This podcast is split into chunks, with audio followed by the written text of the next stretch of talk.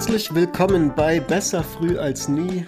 Wir sind der Podcast, der jede Woche, äh, nicht ganz, alle zwei Wochen ein spannendes neues Thema aus Science, Economics und der Welt behandelt.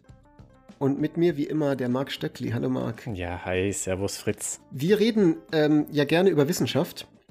Und eine Sache, die wir dabei äh, oft außer Acht lassen, ist die Frage, was ist überhaupt Wissenschaft?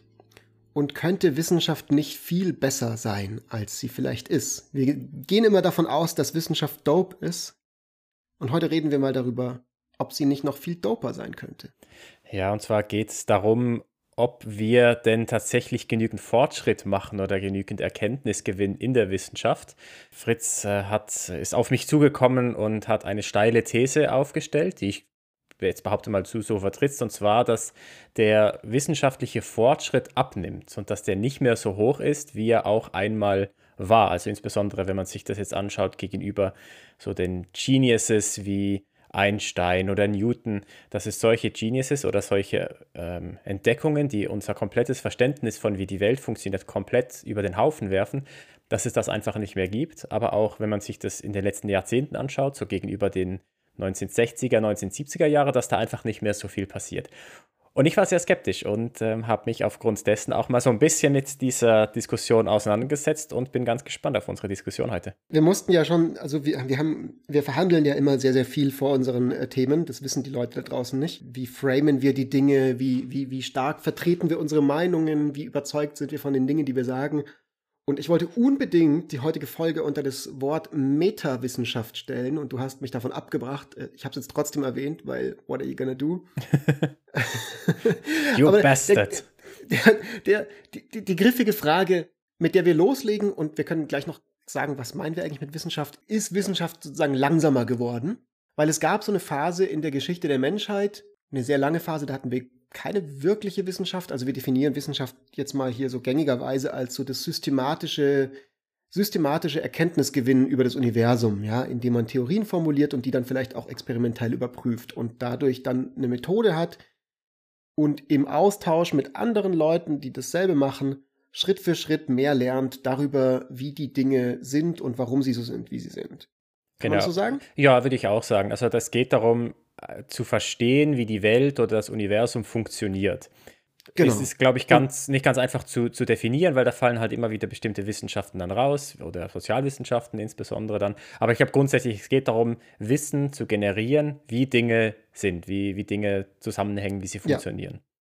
Genau, und man kann halt darüber dann eben, also letztlich die verschiedenen Disziplinen, die verschiedenen Felder von Wissenschaft sind halt dann einfach einzelne Teilaspekte des Universums. Ne? Also genauso wie halt jetzt die Physik, ja, die Relativitätstheorie, die grundlegenden Prinzipien, die das Universum überhaupt so machen, wie es ist, fallen darunter. Dann natürlich auch äh, Lebewesen im Allgemeinen, Biologie, ich meine Geologie, wie funktioniert irgendwie Erdkrustenzeug, das sich dann irgendwie so um den Planeten bewegt und so und Erdbeben macht. Aber eben auch die soziale Realität, was ja irgendwie eigentlich eins unserer Lieblingsfelder ist, wie Leute wissen, die uns ab und zu hören. Alle, die es nicht tun, übrigens, äh, sind herzlich eingeladen, hier zu subscriben auf Spotify oder wo auch immer ihr euch gerade befindet und über diesen Podcast gestolpert seid. Und ähm, all diese verschiedenen Teilgebiete lassen sich aber trotzdem irgendwie unter ähnliche Prinzipien zusammenfassen. Also dieser strukturierte Erkenntnisgewinn. Und die laufen auch alle ganz ähnlich ab.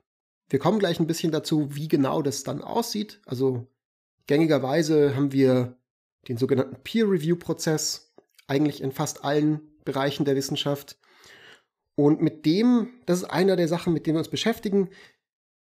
Da geht es uns heute darum, so gibt es denn Problem, also könnte das besser sein? Weil, du hast es gerade schon gesagt, es gibt in letzter Zeit viele Leute, die sagen, irgendwie so die richtig bahnbrechenden Entwicklungen, die fehlen uns gerade. Wir haben das auch bei uns im Podcast schon gehabt vor einer Weile, als wir über dieses, dieses neue Fortschrittsdenken geredet haben. Also über diese, diese, dieses Movement, das sagt, wir sollten viel mehr in Innovation und so weiter investieren und irgendwie sagen, so, wo sind die fliegenden Autos, die wir haben sollten? Ja, was haben wir? Wir haben irgendwie Segways und E-Roller. ist, aber auch, ist aber auch cool, ey. Wir haben schon in die aber, richtigen Dinge investiert, Segways.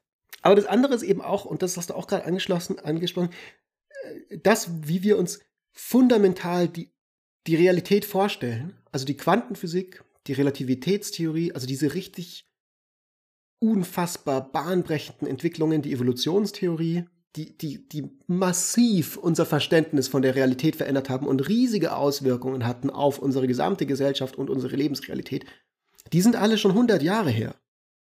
Und auch die ganzen Nobelpreise zum Beispiel, die, die, die verliehen werden, die sind mittlerweile, werden die halt verliehen für, zumindest in der Physik und so, für, für entweder Sachen, die in den 70ern passiert sind oder halt super, super spezialisierte kleine Sachen und nicht so Grand Theory mäßiges Zeug. Ja, also man muss, glaube ich, auch noch da erwähnen, das klang jetzt so ein bisschen, als ob nichts mehr irgendwie entdeckt wird oder erfunden wird, aber das, das würdest du ja wahrscheinlich auch nicht aussagen wollen. Also für alle Zuhörerinnen und Zuhörer, die da jetzt ein bisschen stutzig sind, und das war ich eben auch, als du, als du mit diesem Thema auf mich zugekommen bist, ich habe so den Eindruck, es wird enorm viel entdeckt. Die ganze Zeit. Also wenn man so rausschaut, wir haben die ganze Zeit irgendwelche, irgendwelche neue Machine Learning-Algorithmen, selbstfahrenden Autos, irgendwelche neuen Impfstoffe, man kann jetzt plötzlich Gene Editing betreiben, also alles Zeugs, was wir vor zehn Jahren noch nicht hatten und jetzt einfach in mega krasser oder mega krasser Geschwindigkeit halt gekommen sind. Aber die Diskussion, die ich jetzt, was ich so mitgenommen habe aus den Artikeln, die ich jetzt gelesen habe, da geht es mehr darum, um diese wirklich diese bahnbrechenden Dinge, die unser komplettes Verständnis von der Welt äh, umstellen, wie eben zum Beispiel die Relativitätstheorie. Etwas, ja, gut, ich würde oder, oder Quantenmechanik oder irgendetwas, irgendwas, wo wirklich das Fundamental sich komplett verändert. Und solche Dinge, solche Dinge gibt es halt anscheinend weniger häufig.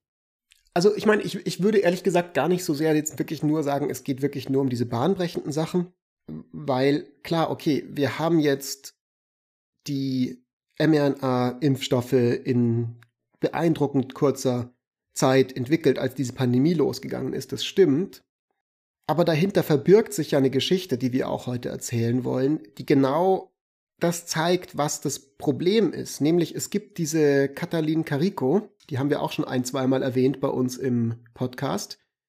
Und das ist eine Forscherin, die relativ lang an diesen mRNA-Vakzinen geforscht hat und auf deren Forschung ganz, ganz viel basiert von dieser Entwicklung von BioNTech und so weiter, die damit aber überhaupt nicht durchgekommen ist also wenn, wenn, also die, die hat kein Funding bekommen, die hat jahrzehntelang, also wirklich in, in, in akademischer Obscurity eigentlich gelebt, weil alle Leute gedacht, gesagt haben, so ja, okay, ist jetzt vielleicht nicht das Wichtigste, was du da machst, so du Weirdo so ein bisschen.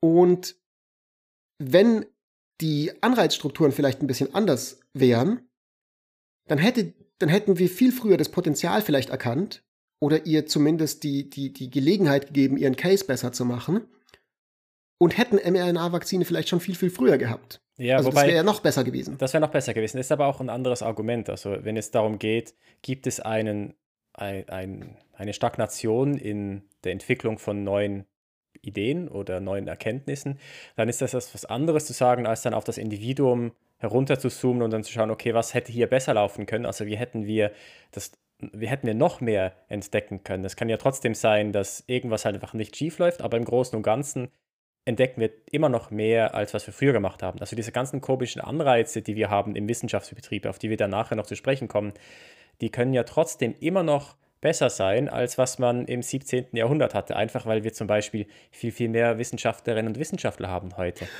Das kann ja, Klar, das kann ja gut, das kann ja gut sein. Und ich glaube, wenn, also das eine, was, was, was so mein Argument ist, ist, ich bin nicht überzeugt, dass wirklich so das Wachstum an neuen Ideen sich verlangsamt hat, dass wir heute weniger entdecken als früher. Aber trotzdem, selbst wenn das nicht das Problem ist, kann es ja immer noch sein, dass wir besser sein können, dass wir bessere Anreize setzen können. Und da bin ich überzeugt davon. Ich glaube, die Anreize, die wir haben in der Wissenschaft, sind, sind schrecklich. Und das ist genau mein Punkt. Ich bin nämlich auch nicht, also es ist jetzt nicht so, dass ich irgendwie auf diesem Hügel sterben möchte.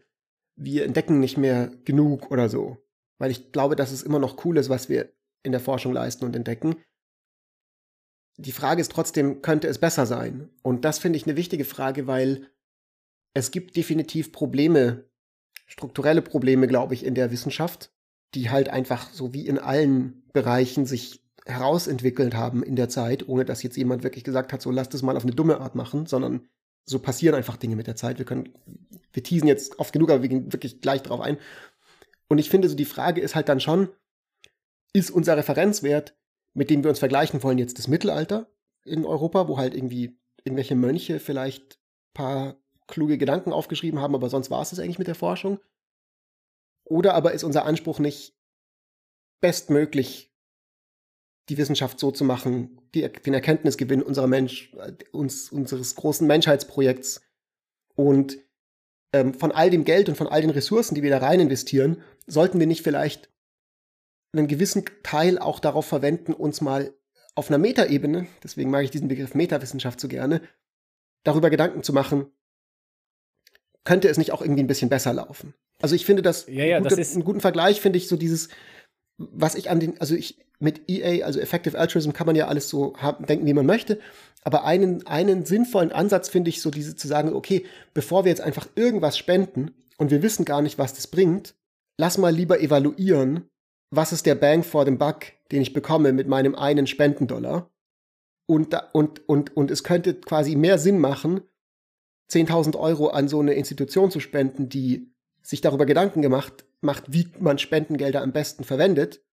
Und dasselbe ist quasi in der Wissenschaft. Also es könnte vielleicht Sinn machen, dass wir uns anfangen, mal besser Gedanken zu machen, wie könnte man die Anreizstrukturen anders, anders aufbauen. Ich ja. glaube, da würdest du mir auch zustimmen. Ja, da stimme ich absolut zu. Und äh, ich, für, um diese Frage zu beantworten, ist ja eben gerade auch diese Trendentwicklung enorm wichtig. Wenn wir jetzt sehen, alles ist gut oder zum Beispiel das, das, die neue Erkenntnisse gewinnen, das steigt sogar exponentiell. Wir entdecken immer mehr und immer mehr dann wäre es das natürlich etwas ganz anderes, als wenn wir feststellen, es stagniert. Wir haben früher viel mehr entwickelt pro Jahrzehnt zum Beispiel oder entdeckt pro Jahrzehnt, als was wir heute machen, dann ist das einfach eine ganz andere Situation, in der wir befinden, uns befinden, weil heute wird wahnsinnig viel mehr Geld investiert in diese, in diese Projekte. Also kann das, äh, die Entwicklung des James Webb Teleskop oder CERN oder whatever. Das sind gigantische Summen, die da reinfließen, aber wenn da halt dann nichts rauskommt oder nichts Vergleichbares wie in den 50ern und 60ern, dann haben wir ein Problem. Und dann, klar, müssen wir da hingehen und herausfinden,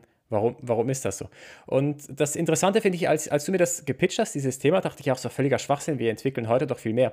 Aber wenn ich mir jetzt wirklich überlege, so wirklich diese bahnbrechenden Dinge, wirklich diese earth-shattering new ideas, die hatten wir tatsächlich nicht. Und wa warum ist das so? Und eine von den Theorien, die ich eigentlich sehr plausibel finde, ist, dass, dass es gewisse Dinge halt einfach nur einmal zu entdecken gibt.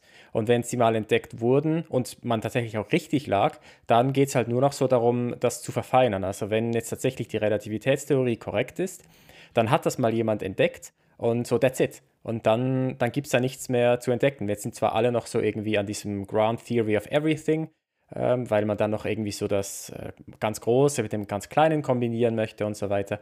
Also das hat man noch nicht gefunden. Aber grundsätzlich hat man erstmal einfach das, was es zu entdecken gibt, entdeckt. Und jetzt wird es immer schwieriger, da wirklich nochmal was Earth-Shattering-mäßiges zu finden. Und das führt halt dazu, dass wir jetzt halt einfach seit den letzten 40, 50 Jahren nicht mehr so was Einstein-mäßiges hatten. Obwohl die Leute wahrscheinlich ähnlich schlau waren wie, wie Einstein oder vielleicht sogar teilweise noch schlauer, aber die haben halt trotzdem nicht diese crazy Theories dann entwickelt. Ja, das, das Problem ist halt, dass die allerschlausten Leute mittlerweile einfach alle Podcasts machen. Ja, oder äh, bei, bei irgendwelchen forschen. oder in, bei Social Media Firmen äh, schauen, dass man möglichst viel auf, auf Werbung klickt. Ja, auch das, das ist ja das. die Tragik der ganzen Geschichte. Ich bin mir jetzt nicht ganz sicher, was ich noch zu sagen habe zu diesem Thema große Entdeckungen auf Einstein-Level. Ähm, ich glaube, es könnte ein guter Zeitpunkt sein, um sich mal ein bisschen genauer den wissenschaftlichen Betrieb anzugucken und zu gucken, woran könnte das denn liegen? Was sind denn ein paar Sachen, die jetzt unsere, in unserer Wahrnehmung besser laufen könnten? Wir haben jetzt oft genug darauf hingeteased. Und das ist ja auch was, wo du dich ein bisschen damit beschäftigt hast im Vorfeld und was du ja auch selber weißt. Du bist ja gerade noch ganz frisch erst raus aus dem wissenschaftlichen Betrieb, aus der Akademie. Das heißt, du hast dann einen sehr, sehr nahen Zugang. Und wir haben jetzt zum Beispiel ja auch oft über dieses Peer-Review-System und dieses akademische Publishing-Business geredet. Wir können ja dazu mal so ein bisschen erstmal erklären, was das überhaupt ist, für Leute, die das sich nicht so ganz vorstellen können. Ja, also wenn es darum geht, dass man forscht, dann geht es in der Regel darum, dass man diese Sachen publiziert.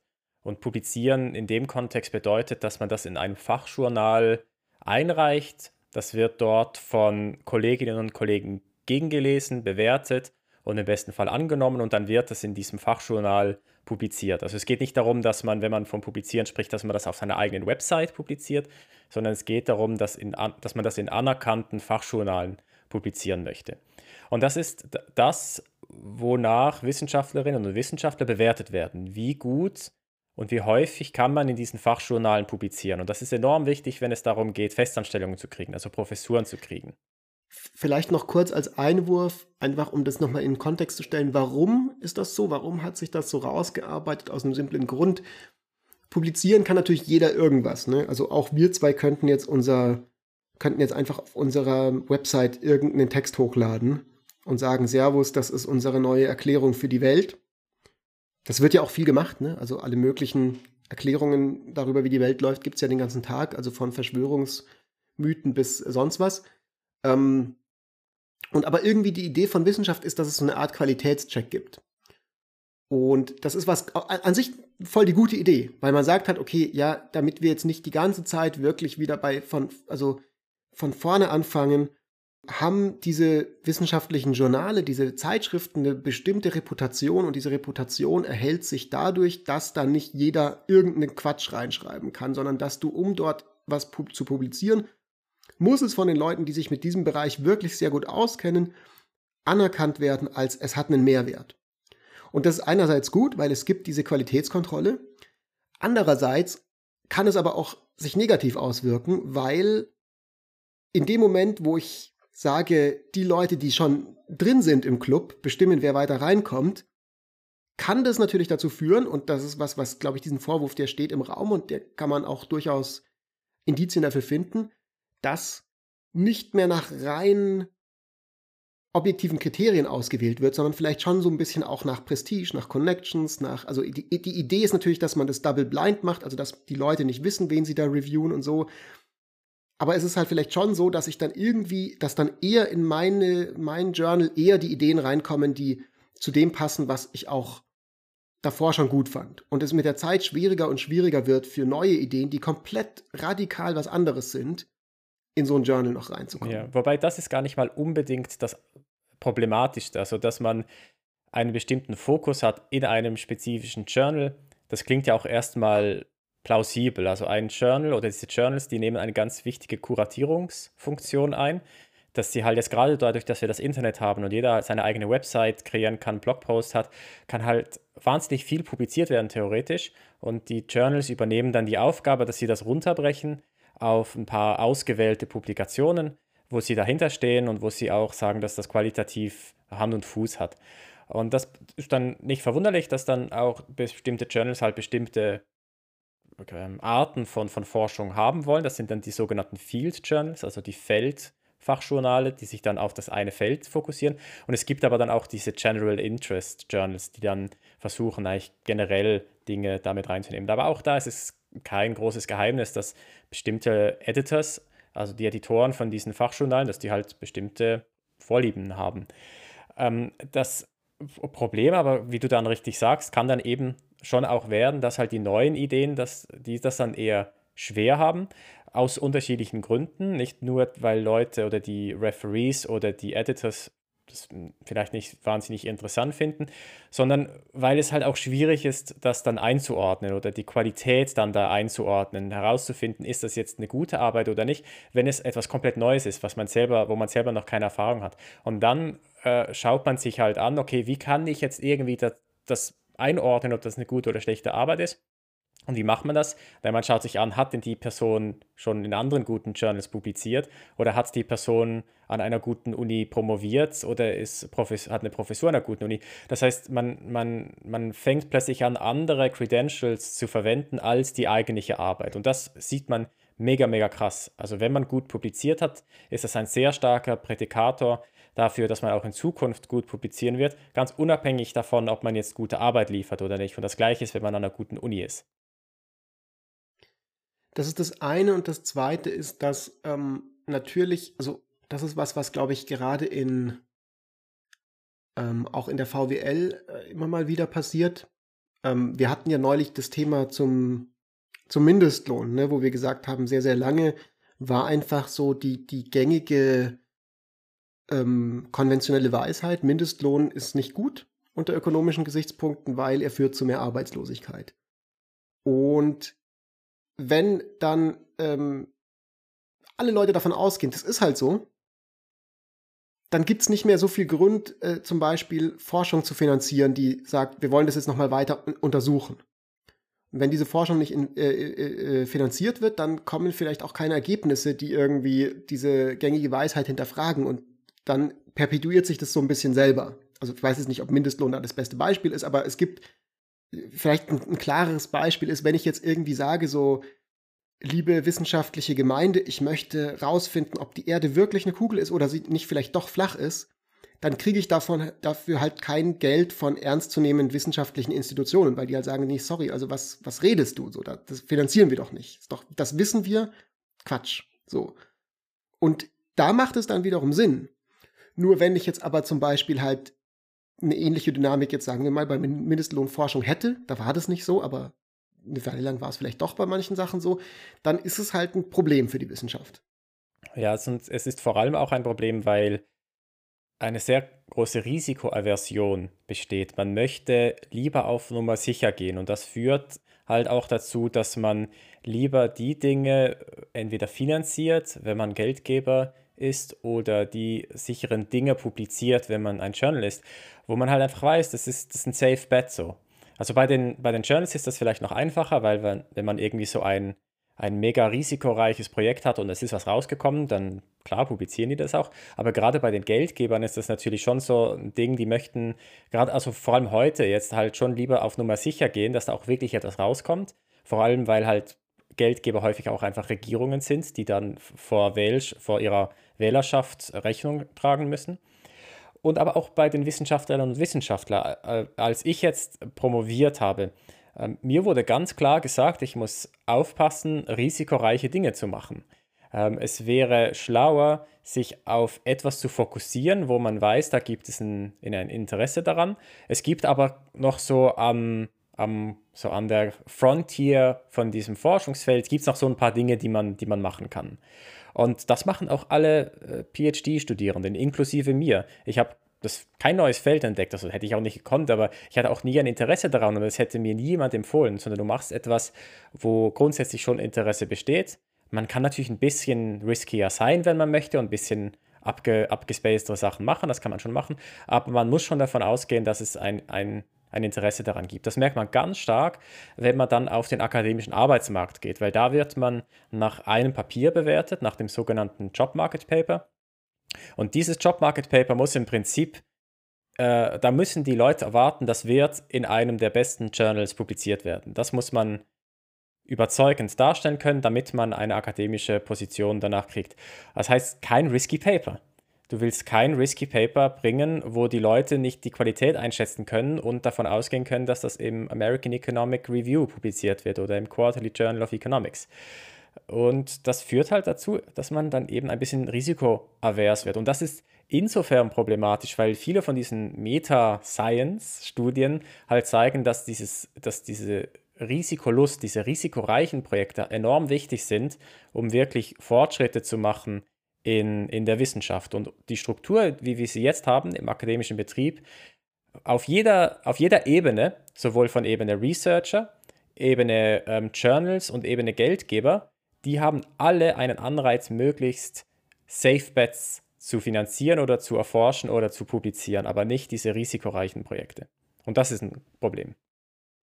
Was ich ganz interessant finde an dieser ganzen Sache ist, dass das ja ein Ergebnis dessen ist, dass Wissenschaft eigentlich so viel sehr, also so viel weiter sich entwickelt hat seit der Zeit von Einstein. Ne? Also quasi es ist, oder vielleicht seit der Zeit von Newton, sagen wir mal. Also es ist äh, mittlerweile so komplex, das Wissen, das wir als Menschheit haben, auch innerhalb der Felder so spezialisiert, dass ähm, selbst für Leute, die da drin sind und sich tagtäglich in diesem Bereich bewegen, es nicht mehr so leicht ist, da durchzublicken und ich nicht mehr so ohne weiteres beurteilen kann, ob das jetzt wirklich gute wissenschaftliche Erkenntnis ist, die da vor mir liegt oder nicht. Also ich kann es natürlich in vielen Fällen schon, aber dieses Proxy von, okay, wurde das in einem guten Journal publiziert, ist eben oft auch was, wo viele Leute, glaube ich, sich so ein bisschen darauf verlassen, dass ich halt weiß, okay, dann hat sich das jemand anderes genauer angeguckt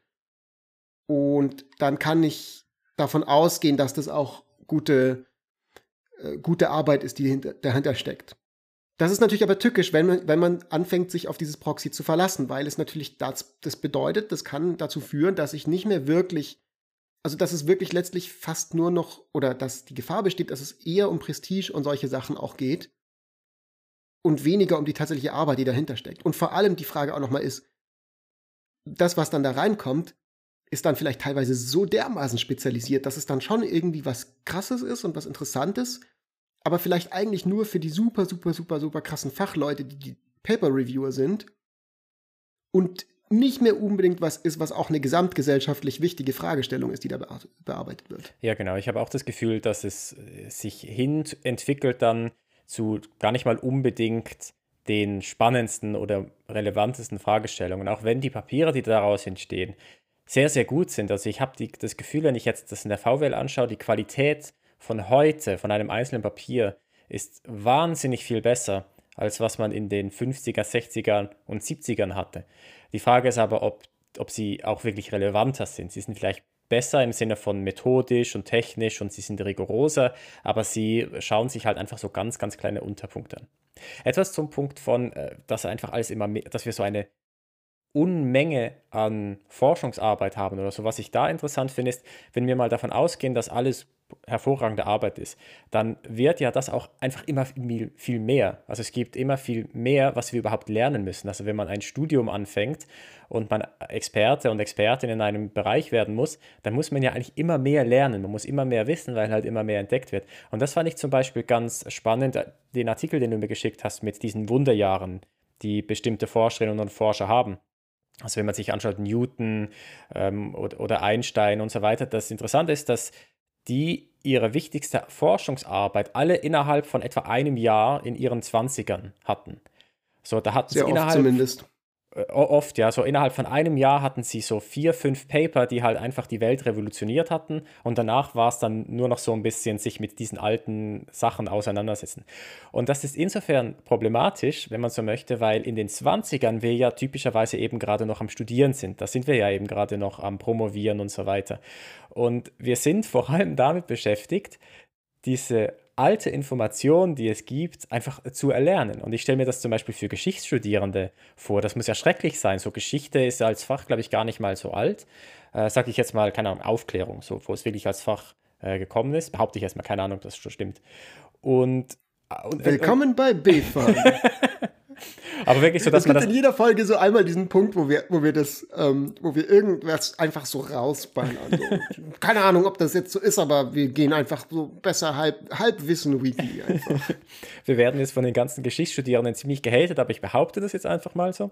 Ja. Und, und das wird ja immer mehr und es wird vor allem auch immer besser dokumentiert. Ich meine, stell dir mal vor, die Leute müssen, müssen so äh, den Ukraine-Krieg in der Schule durchnehmen, wo du halt echt auf, auf Social Media halt Informationen mitgekriegt hast. Es ist wahnsinnig viel Information jetzt da. Das heißt, wahrscheinlich wird, wird man das einfach viel besser behandeln können und und, und wenn man das alles irgendwie wissen muss, um halbwegs zu verstehen, wie es, wie jetzt irgendwelche geopolitischen Zusammenhänge entstanden sind, das muss ja schrecklich sein. Du bist ja nur noch damit beschäftigt, das Zeugs zu lernen, oder du musst mega krass selektieren.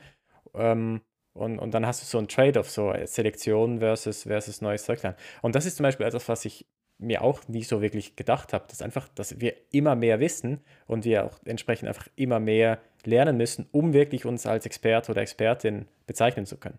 Ja, ich meine, das würde jetzt wieder so ein bisschen in Richtung gehen von dem, ähm, dass Ideen einfach, gute Ideen schwerer zu finden werden, weil es bereits mehr gibt und man auch so ein bisschen mehr aufzuholen hat. Ich weiß allerdings nicht, ob das was ist, was jetzt wirklich was ist, an dem wir wirklich was ändern können. Und wenn wir zu den Sachen kommen, wo wir wirklich was dran ändern können, ähm, dann ist vielleicht ein wichtiger ähm, Aspekt auch jetzt konkret an Sachen, an Anreizstrukturen und an systematischen Problemen an unserer Wissenschaft, wie sie heute so funktioniert, ist eben auch das Stichwort Grants. Also da sind wir wieder bei dem, was wir vorhin hatten, das Thema, wie, wie kriege ich, wie ich Funding, wie kriege ich Geld für meine Forschung. Also Forschung ist teilweise eben wirklich teuer. Muss jetzt gar nicht mal sein, dass ich am CERN irgendwelche Experimente in einem Teilchenbeschleuniger mache, sondern auch einfach äh, Studien in, in der VWL, wo ich halt einfach Umfragen zum Beispiel mache oder wirklich Feldexperimente oder sowas in der Richtung. Das kostet alles Geld. Und ähm, und eine Sache, die wir uns dann halt überlegt haben, um eben an sich auch aus einer sinnvollen Erwägung heraus, dass wir halt gesagt haben, okay, das Geld ist halt begrenzt. Ähm, wir, wir geben das jetzt nicht einfach links und rechts raus und, und alle Leute sollen einfach mal gucken, worauf sie Bock haben, sondern man muss erstmal einen Antrag stellen und begründen können, warum man jetzt dieses Geld haben sollte für seine Forschung. Und dann basierend auf diesem Antrag, wenn wir sagen, wir, also im Sinne von das Kollektiv, das irgendwie sich damit befasst, ja, vertreten durch kluge Menschen, sagt, ah, das hat Potenzial, dann gibt's Geld dafür. Und das hat aber dazu geführt, dass mittlerweile, ich glaube, so 40 Prozent oder sowas der Arbeitszeit von, von, von Forscherinnen und Forschern eigentlich nur dafür da ist, diese, diese Anträge zu schreiben und gar nicht mehr selber zu forschen. Und dann weiß man auch bei diesen Anträgen oft gar nicht, ob da wirklich was dabei rauskommt am Ende. Das heißt, unfassbar viel Zeit geht dafür drauf von Leuten, die eben genau in ihren Zwanzigern sind, in ihrem Prime sind, eigentlich früher Einstein-mäßig ihre Miracle Years hatten und jetzt aber sich hauptsächlich darauf optimieren und hauptsächlich darüber Gedanken machen, wie kann ich diesen Grant so schreiben, dass er eine hohe Chance an Erfolg hat, weil oft hängt davon eben auch tatsächlich mein Einkommen ab. Also meine Stelle ist befristet und ich ich habe nur eine Möglichkeit, meine Familie zu ernähren, wenn ich jetzt ernähren, wenn ich jetzt diese Grants einwerbe, diese Forschungsstipendien ähm, einwerbe. Und, und dann will ich das vielleicht nicht riskieren, dass ich mit einer wilden Idee zu den Leuten hinkomme, wo ich weiß, die Wahrscheinlichkeit, dass die abgelehnt wird, könnte relativ hoch sein, sondern ich sage dann doch ihr, ich schreibe den Grant genau so. Ich weiß, dass ich mich wo bewerbe und die finden halt XYZ besonders interessant, dann sage ich, hey, ich erforsche euch XYZ und werdet vielleicht auch in die Richtung ein Ergebnis kriegen, was zu dem passt, was, was ihr gerne habt. So. Jetzt ja, mal ganz richtig. plakativ gesagt. Und das ist natürlich schon auch wieder so eine Frage, ob das nicht eine Anreizstruktur ist, die man ändern kann und wo ja auch viele Papiere gerade oder viele Initiativen das gerade so ein bisschen anregen, das zu ändern. Ich finde das mit den 40 Prozent, das habe ich auch gelesen. Ich kann das aber irgendwie nicht wirklich glauben. Also 40 Prozent ist schon exorbitant viel, wenn man sich das überlegt. Du bewirbst dich, du kriegst so einen Grant und das vielleicht für sechs Jahre oder so. Ich meine, dann müsstest du ja vier Jahre davor nur mit Grant-Schreiben beschäftigt sein und mit gar nichts anderem sonst, damit du auf die 40 Prozent kommst, auf, auf zehn Jahre gerechnet. Und das ist einfach unrealistisch. Was sicher stimmt, ist, dass das Schreiben von diesen Projektanträgen viel Zeit in Anspruch nimmt. Ich habe mehrere von diesen Projektanträgen geschrieben, die wurden, wie du auch äh, richtig sagst, dann auch häufig nicht, nicht äh, angenommen.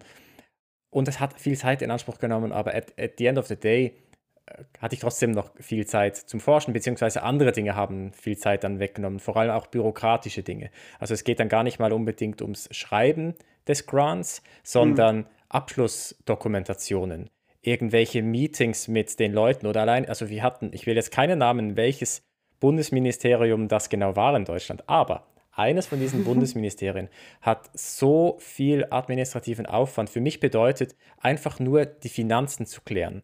Also, dass mhm. wir aufschreiben mussten, wer hat an welchem Projekt wie lange gearbeitet. Und für jede kleinste Änderung mussten wir einen Änderungsantrag stellen, damit wir das durchkriegen. Also nur zum Beispiel neuer Hiwi, also Hilfswissenschaftlerin oder Hilfswissenschaftler, musste bewilligt werden. Mussten wir einen Antrag schreiben, dass wir einfach die Person ändern. Und sowas hat enorm viel Zeit gekostet. Und das wäre natürlich nicht der Fall, wenn man jetzt sagen würde, man hat einfach so von irgendeinem Peter Thiel Geld gekriegt für die nächsten zehn Jahre und da kannst du mit dem machen, was du möchtest. Dann hättest du natürlich viel Zeit. Also es kostet viel Zeit, aber ich glaube nicht, dass es 40 Prozent sind. Gut, es kann sein, dass ich diese Zahl jetzt auch vollkommen aus der Luft gegriffen habe. Nee, hast du nicht, hast du nicht. Ich habe das auch, ich habe das ich auch hab gelesen. Die im Kopf gehabt. Ja, ja, ja, ich habe das auch Kann aber gelesen, sein, dass die sich jetzt nicht nur auf Grantwriting, sondern auch auf Bürokratie ganz allgemein bezieht und ich habe auch keine Ahnung, wie die auf diese Zahl gekommen sind. Also das, ich habe das auch schon häufiger gehört mit so hohen Zahlen, aber ich kann das einfach nicht, nicht äh, nachvollziehen. Aber vielleicht ist es einfach nur meine Sichtweise. Ich, weil, also vielleicht ist hm. es bei Professoren und Professorinnen tatsächlich ganz anders. Vielleicht müssen die tatsächlich. Aber was sicher stimmt, ist, man ist die ganze Zeit mit Grant Writing beschäftigt. Man schreibt immer irgendeinen Projektantrag. das ist schon so. Ähm, Okay, gut. Ich glaube, wir haben jetzt wirklich sehr, sehr, sehr ausführlich die Problemlage skizziert. Ähm, man kann da, glaube ich, unendlich viel mehr noch dazu sagen ähm, und, und es, also auf ganz, ganz vielen verschiedenen Ebenen noch. Äh, vielleicht kommen wir mal so ein bisschen zu möglichen Lösungsansätzen, die gerade so vorgeschlagen werden. Und einen hast du gerade schon durchblicken lassen.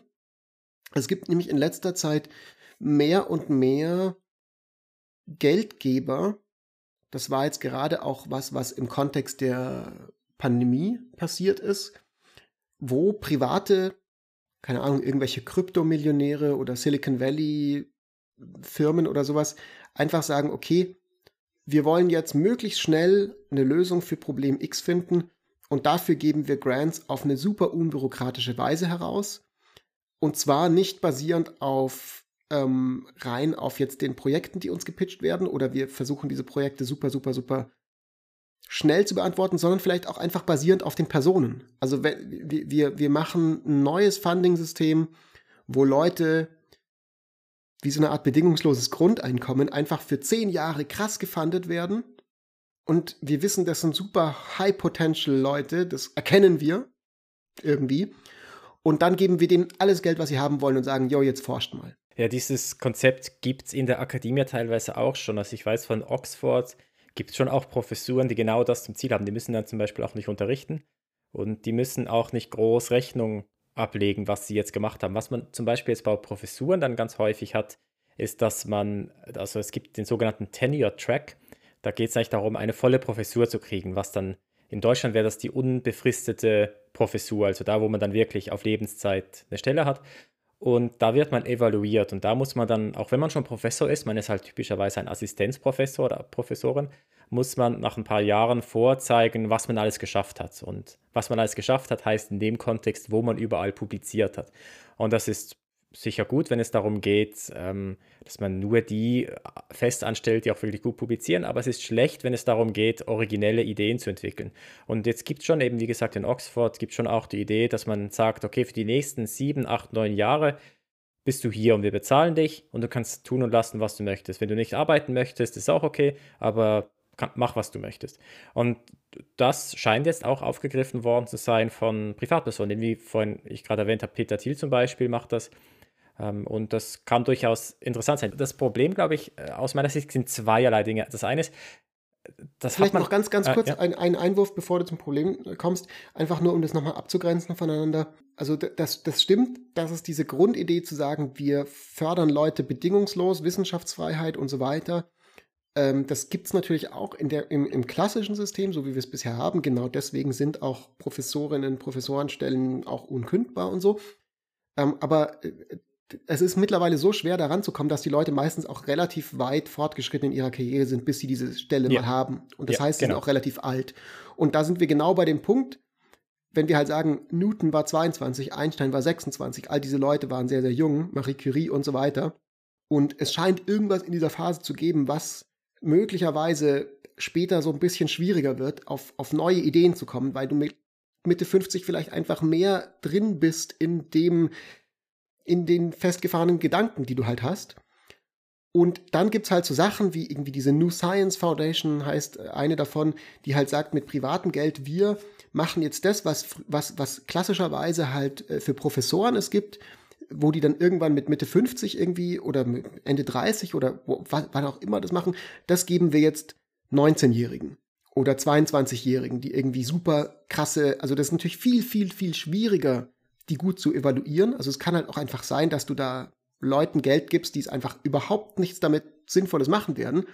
Aber die, was die Idee dahinter ist, aus diesen privaten Initiativen, ist zu sagen, uns ist es vollkommen klar, dass es riskanter ist, aber das Potenzial ist halt auch unglaublich hoch, dass wir genau dann halt Leuten es ermöglichen, massive Durchbrüche zu haben, die wir eben vielleicht sonst nicht hätten, wenn wir wirklich abwarten würden, ob die mit Mitte 50 sich bewiesen haben, sie können sehr gut Grants schreiben, sie können sehr gut auf Konferenzen äh, äh, Networking machen und sie können ähm, äh, sehr gut irgendwie äh, äh, sich, sich miteinander irgendwie connecten oder so. Ja. ja, genau, das ist ein wichtiger Punkt. Also bis du eigentlich die volle Professur hast, musst du halt alles dafür tun, dass du gut publizierst. Das heißt, du musst dich nicht unbedingt mit den Thematiken auseinandersetzen, die du glaubst, dass sie möglichst viel Effekt hätten, also dass sie möglichst wichtig wären, sondern die Themen und Forschungsgebiete, wo du halt möglichst gut publizierst. Und erst wenn du dann die volle Professur hast, und das kann eben, wie gesagt, in den 40ern, 50ern oder so, kann das der Fall sein. Wenn du, wenn du ein Genie bist, bist du vielleicht mit 32, 33 voller Professor oder Professorin. Das gibt es schon auch, aber das ist die Ausnahme. Hm. Und, und, und bis dahin musst du dich halt dem hingeben. Und wenn du dann mal die volle Professur hast, dann äh, hast du, ich meine, was hast du gelernt? Du hast halt gelernt, dich in diesen Zirkeln zu bewegen.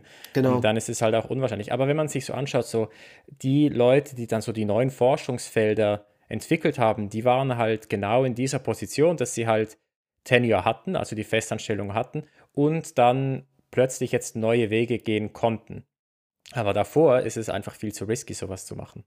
Sollten wir das jetzt alles einfach umwerfen und genau, und ich hatte vorhin noch zwar in solche Sachen investieren oder zumindest teilweise? Also sollten wir das wirklich vielleicht nicht einfach diesen, also sollten wir das gut finden, was so diese Silicon Valley Crypto Bros machen, oder sollten wir das nicht nur gut finden, sondern vielleicht sogar tatsächlich sagen, wir als Gesellschaft nehmen Geld in die Hand, um genau solche Risky Science mehr zu unterstützen und auch solche jungen, riskanten Persönlichkeiten, also riskant im Sinne von, wir wissen nicht, ob die das wirklich, ob die ihr Potenzial wirklich entwickeln werden, wenn wir ihnen Geld geben.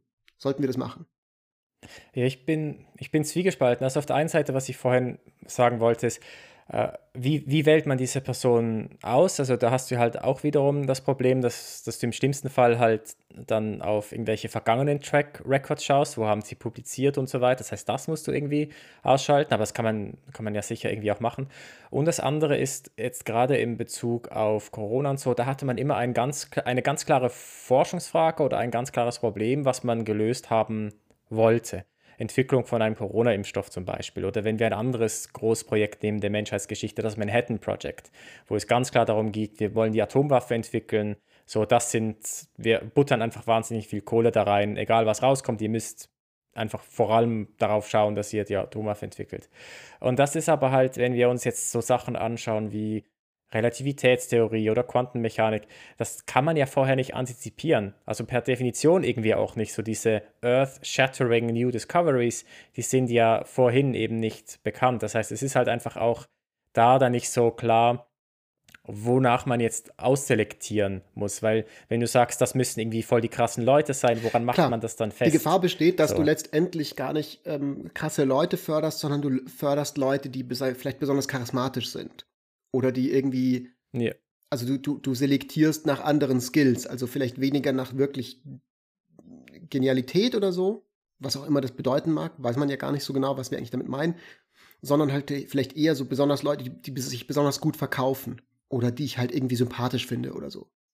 Die Frage ist aber so ein bisschen, ja. wäre das so schlimm? Also, das, das ist so ein bisschen so, ich sehe den Punkt, so, wonach will man das auswählen?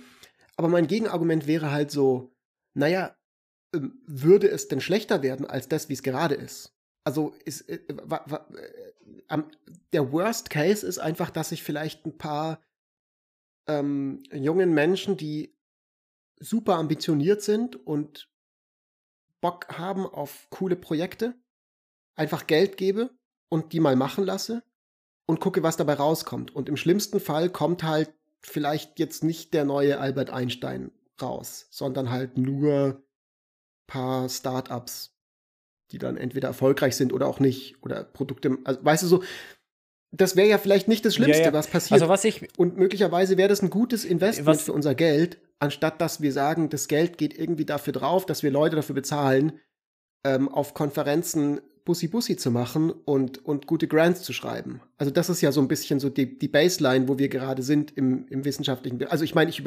überspitze es jetzt natürlich ein bisschen, aber ich glaube so, es ist gerade so, so sehr untergenutzt, dieses Potenzial für Risky Research und für Early Career Leute, die einfach, einfach mal ballern, die einfach mal ballern zu lassen, dass der Punkt, wo man dann zu viel Geld reinsteckt, noch lange nicht erreicht ist. Ja, ich frage mich, ob es sinnvoll wäre, wenn man jetzt so das als die Baseline hat, dass man hauptsächlich Risky Nein, Research gar nicht, finanziert, aber, aber hauptsächlich so einfach jungen Leuten. Genau. Und das ist es wahrscheinlich nicht. Aber was ich glaube, was ich glaube, ist, dass wir auf alle Fälle zu risikoavers sind und dass wir gut damit beraten werden, wenn wir durchaus explizit Risky Research äh, finanzieren und sei das jetzt ob das jetzt Individuen sind, denen wir einfach Geld geben für die nächsten zehn Jahre oder ob das explizite Risky Projects sind, sei mal dahingestellt. Aber ich glaube, was, was wir schon haben, ist, wir haben eine ganz, ganz starke Aversion gegenüber risikoreichen Projekten, einfach weil der Geldgeber und die Geldgeberin typischerweise halt staatliche Institutionen sind. Und da muss man halt dann ja, Rechnung tragen. Da muss man dann hinstehen mhm. vor den Wähler und den Wählerinnen und sagen, wir haben jetzt hier richtig viel Geld in das und das investiert und nichts ist rausgekommen. Und ich habe, so, was ich zum Beispiel ganz spannend finde, ist jetzt mit dieser ganzen Startup-Kultur, dass sich da ja wirklich auch eine Kultur gebildet hat des Scheiterns, dass es okay ist zu scheitern und dass das irgendwie auch dazugehört. Und das bringt dann aber im Großen und Ganzen halt der Wirtschaft halt total viel, weil man irgendwann halt so diese Unicorns hat. Und das ist auch dann auch nicht mega so das Ende deiner Karriere, wenn du dann mal scheiterst bei einem Startup, sondern es ist halt einfach Teil, Teil der, der, der Geschichte. Und so etwas kann ich mir halt auch, oder so etwas wünsche ich mir durchaus auch in, in der Wissenschaft, dass man halt sagt, ist, wenn du halt mal gescheitert hast und so die Sachen, die du die letzten fünf Jahre gemacht hast, halt zu nichts geführt haben, das heißt halt nichts, dass du dann im wissenschaftlichen Betrieb nicht bleiben kannst. Das, du hast halt einfach mega das krasse Ding so gemacht. Und da, das braucht aber halt dann einen Willen von ganz oben. Und das Problem in Anführungsschlusszeichen ist, ist, dass beim Silicon Valley ist das ganz oben halt, das sind die Geldgeber und Geldgeberinnen, also Privatpersonen, die halt investieren, so Angel Investors und so. Aber bei der Wissenschaft ist halt der Staat. Und der kann das halt nicht einfach so machen, weil du, das muss auch irgendwie demokratisch legitimiert sein. Du kannst nicht einfach plötzlich als Regierung entscheiden, wir verspekulieren naja, gut, uns jetzt das alles. Das wäre naja, wahrscheinlich auch nicht so geil. Es ließe sich ja demokratisch legitimieren. Also das ist ja das Tolle daran. Also das, yeah, das, das wäre jetzt ja, nicht so, dass das nicht demokratisch legitimiert werden kann. Und ich meine, wir haben ja auch gerade erst genau das gemacht in der Pandemie. Also wir haben ja auch Gelder gegeben und Anreize gesetzt und Abnahmegarantien gemacht für Firmen, die am Ende Impfstoffe entwickelt haben, die wir gar nicht benutzen wollten oder die einfach nicht gut genug waren. Das war ja genau das, dass wir gesagt haben, wir setzen jetzt auf verschiedene Pferde. Wir wissen nicht, überall wird vielleicht am Ende der perfekte Impfstoff rauskommen. Manche dieser Forschungen wird vielleicht zu spät oder gar nichts äh, ähm, äh, machen, aber wir, wir, die Zeit drängt und wir wollen das jetzt machen. So, also es, es gab einen politischen Will zu sagen, wir gehen Risiko ein wir nehmen Geld in die Hand und ein bisschen was von diesem Geld wird vielleicht auch verloren gehen, in Anführungszeichen, aber es ist immer noch im Großen und Ganzen gut investiertes Geld. Ja, genau, aber eben gerade der, der politische Wille ist genau. vermutlich da. Also wenn man die Leute gefragt hätte, gehe ich davon aus, dass die meisten Leute das begrüßen. Ob die jetzt das in anderen Forschungsgebieten halt auch begrüßen, das ist halt fraglich. Aber da bin ich mir eh nicht sicher, wenn man es wirklich zum Beispiel in der Schweiz eine direkte eine Abstimmung hätte, eine Volksinitiative, soll das CERN finanziert werden, ja oder nein? Ich bin mir gar nicht mal so sicher, wie gut das bei der Bevölkerung tatsächlich ankommen würde, weil das CERN ist schon wahnsinnig teuer. Für uns äh, oder in der ja. Science Community ist natürlich völlig offensichtlich, die Schweiz profitiert mega krass davon, ja. dass das in Genf ist und so. Aber erzähl das mal dem, dem der Person auf dem Land in Uri oder Schwyz. Das ist nicht so leicht. Das ist ein sehr, sehr guter Punkt und damit kommen wir, glaube ich, zu einem letzten Punkt für unsere Folge heute. Diese ganze Sache, über die wir jetzt reden, steht und fällt mit dem Stellenwert, den Wissenschaft in unserer Gesellschaft hat. Also inwieweit gehen wir als Gesamtgesellschaft davon aus, dass Wissenschaft was absolut Essentielles ist, was total wichtig ist und ein gemeinsames Projekt, an dem wir als ganze Gesellschaft viel, viel, viel uns dran hängt. Also A, weil wir das halt wollen, weil wir halt Bock haben, weil uns das vielleicht einfach, weil wir es halt geil finden, rauszufinden mit dem James Webb Teleskop, was am Anfang vom Universum am Ursprung passiert ist. Aber auch, weil wir vielleicht wissen, dass es unser Leben wirklich verbessert, dass die Erkenntnisse, die Forschung zumindest lohnen, die, die, die, die Forschung zur Relativitätstheorie tatsächlich was bringt für uns. Also ich meine, dass es geil ist. Also ich, ich glaube, niemand würde bestreiten, dass es toll ist, dass wir Solarzellen erforscht haben und jetzt mit diesem Klimawandel äh, klarkommen. Aber es gibt vielleicht auch viele Leute, die sagen so, na ja, gut, Kohleverbrennung ähm, und Stromerzeugung mit, mit CO2-Emissionen war auch mal Wissenschaft und hat auch irgendwie, war mal eine gute Idee und rückblickend war es vielleicht eine Scheiße, weil wir jetzt diese ganzen Klimawandel haben und vielleicht wäre es viel, viel besser, wenn wir halt alle noch gemütlich ähm, in Höhlen leben würden. Also das, das ist was, glaube ich, das ist ein, das ist durchaus ein verbreiteter, eine verbreitete Ansicht, ähm, gerade vielleicht auch in Deutschland, äh, zu sagen, so, hm, diese ganze, diese ganze neuen Wissens und so weiter, das, was bringt uns das am Ende des Tages? Macht uns das wirklich glücklicher, dass wir in einer Welt leben, wo wir irgendwie ähm, Wasserkocher in, in, in der Küche haben und, und Smartphones und so? Ähm, oder wäre es nicht irgendwie schöner, im Einklang mit der Natur zu leben und so? Ja, und das, und das ist, glaube ich. Und das sind noch die Dinge, wo man wirklich auch einen Anwendungsbereich hat, wo man sagt, okay, wir haben jetzt irgendwie selbstfahrende Autos und das bringt uns irgendwie etwas. Aber wenn ja. wir uns jetzt eben gerade das James Webb Teleskop uns anschauen, ich meine, was bringt uns das, außer dass wir jetzt etwas wissen, wie das Universum entstanden ist? So. Mhm. Also natürlich gibt es da irgendwelche Spin-offs, ja. sonst äh, keine Ahnung, wie, wie das halt immer so ist bei der Raumfahrt, dann hat man plötzlich irgendwie Alufolie noch entdeckt oder irgendwie sowas. Ähm, aber jetzt so im, im ersten Blick ähm, oder auch bei, beim CERN, wenn man jetzt da diese, ähm, diese Large Hadron Colliders hat, wir finden zwar Dinge raus, aber at the end of the day, was bringt uns das? Und es kostet einfach wahnsinnig viel Geld. Und ich habe das Gefühl, wenn das wirklich so in einer politischen Diskussion zur Debatte stehen würde, das hätte, glaube ich, nicht so ein gutes Standing. Und ich könnte mir vorstellen, ja. dass die Bevölkerung dann plötzlich realisieren würde, hey, Moment, wir haben hier ganz andere Probleme in der Gesellschaft. Warum finanzieren wir hier eigentlich äh, diese krassen Forschungseinrichtungen? Ich meine, also letztlich ist das dann natürlich auch ein bisschen was, was an ähm, der Wissenschaft selber und ihrer Kommunikationsstärke liegt, aber eben auch an so erstklassigen ähm, äh, populärwissenschaftlichen Formaten wie Besser früh als nie, dafür dann den Case zu machen. Und, und ich glaube so, dass das, also ich, ich, ich glaube, diesen Case kann man sehr gut machen, weil wenn man sich wirklich mal anguckt, was sind die Gelder, die selbst das CERN kostet im Vergleich mit dem gesamten Budget, das wir als Staat, als Schweiz eigentlich so verwalten im Jahr, das ist immer noch ein sehr, sehr, sehr, sehr, sehr kleiner Teil davon. Ne? Also wirklich, was wir in den Rentenkassen haben, was ich auch total gut und wichtig finde, ist ein Vielfaches davon. Ja, was wir jetzt in Verteidigung neu investieren müssen, gerade auch mit äh, der, der veränderten geopolitischen Realitäten, in der wir uns irgendwie wiederfinden müssen, ist ein Vielfaches davon oft geht das vielleicht mit Wissenschaft natürlich auch ein bisschen Hand in Hand, Thema für eine andere Folge.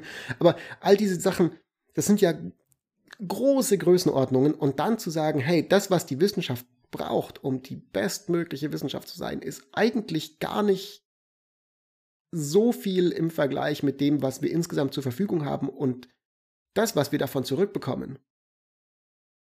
Ungeachtet, also selbst wenn wir gar nicht über James Webb und die Faszination mit dem Wissen und dem Universum im Ganzen und sowas reden, sondern wirklich nur so, was ist, was ist das, was da alles so nebenbei entsteht?